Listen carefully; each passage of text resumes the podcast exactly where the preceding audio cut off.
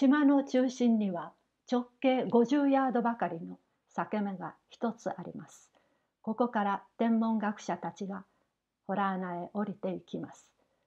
そのホラー穴の中には20個のランプがいつも灯っています。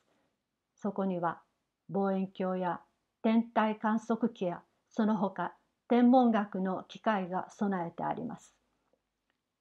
この島の運命を司っているのは一つの大きな磁石です。磁石の真ん中に辛抱があって誰でもぐるぐる回すことができるようになっています。この磁石の力によって島は上がったり下がったり一つの場所から他の場所へ動いたりするのです。磁石の一方の端は島の下の領土に対して遠ざかる力を持ちもう一方の端は近寄ろうとする力を持っています。もし近寄ろうとする力を下にすれば島は下がっていきます。その反対にすれば島は上がっていきます。斜めにすれば島は斜めに動きます。そして磁石を地面と水平にすれば島は止まっています。この磁石を預かっているのは天文学者たちで彼らは王の命令で時々磁石を動かすのです。もし下の都市が謀反を起こしたり税金を納めない場合には国王はその都市の真上にこの島を持ってきます。こうすると下では日も当たらず雨も降らないので住民たちは苦しんでしまいます。また場合によっては上からどしどし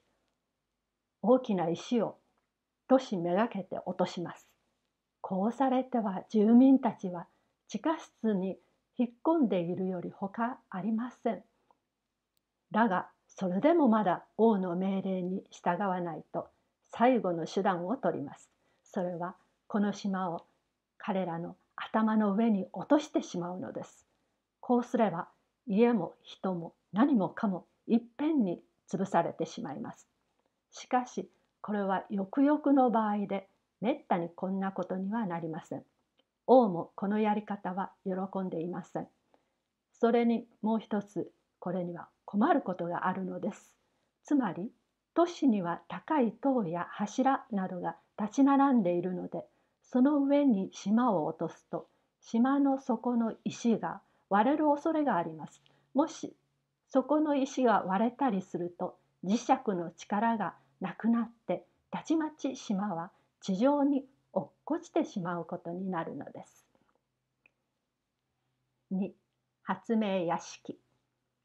私はこの国で別にいじめられたわけではないのです。だがどうもなんだかみんなからバカにされてるような気がしました。この国では王も人民も数学と音楽のことのほかは何一つ知ろうとしないのです。だから私なんかどうもバカにされるのでした。ところが私の方でもこの島の珍しいものを見物してしまうともうここの人たちには飽き飽きしてしまい彼らはいつも何か我を忘れてぼんやり考え事に浸っているのです。付き合う相手としてこれほど不愉快な人間はありません。で私はいつも女や商人や叩き役児童などとばかり話をしました。ものを言って筋の通った返答をしてくれるのはこういう連中だけでした。私は勉強したので彼らの言葉はだいぶ話せるようになっていました。で私はこうしてほとんど相手にもしてもらえないような国にじっとしているのがたまらなくなったのです。一日も早くこの国を去ってしまいたいと思いました。私は陛下にお願いしてこの国から出られるようにしてもらい2月16日に王と宮廷に別れを告げましたちょうどその時島は主婦から2マイルばかり郊外の山の上を飛んでいましたので私は一番下の通路から鎖を吊り下げてもらって地上に降りました。その大陸は飛島の国王に属していてバルニバービと言われています。主婦はラガードと呼ばれています。私は地上に降ろされてとにかく満足でした。服装は飛島のと同じだし彼らの言葉も私はよく分かっていたので何の気がかりもなく町の方へ歩いていきました。私は飛島の人から紹介状をもらっていましたのでそれを持ってある偉い貴族の家を訪ねていきました。するとその貴族は彼の屋敷の一室を私に貸してくれて非常に熱くもてなしてくれました。翌朝彼は私を馬車に乗せて市内見物に連れて行ってくれました。町はロンドンの半分ぐらいですが家の建て方が広く奇妙でそしてほとんど荒れ放題になっているのです。町を通る人は皆急ぎ足で妙にものすごい顔つきで大概ボロボロの服を着ています。それから私たちは城門を出て3マイルばかり郊外を歩いてみました。ここではたくさんの農夫がいろいろの道具で地面を掘り返していましたが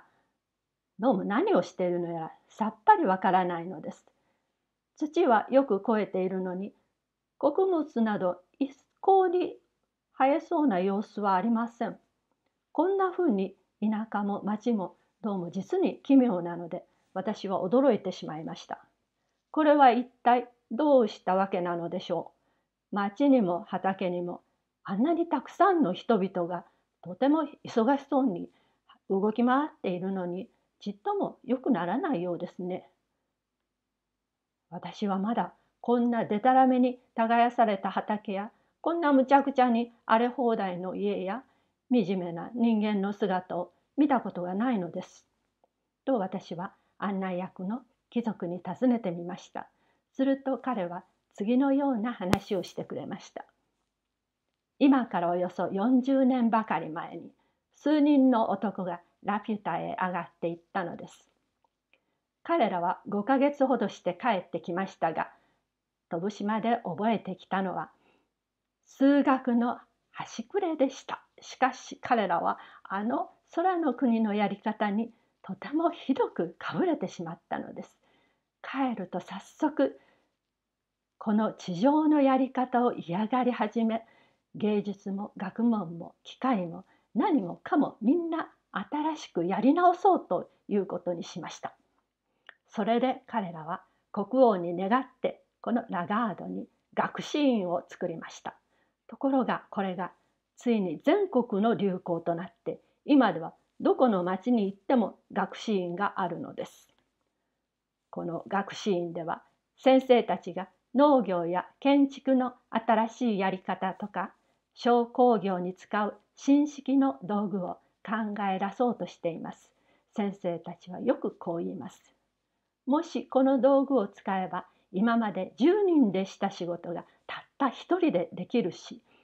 宮殿はたった1週間で建つそれに一度建てたらもう修繕することがいらない。果物はいつでも好きな時に売れさせることができる。今までの100倍ぐらいたくさん取れるようになる。とその他いろいろ結構なことばかり言うのです。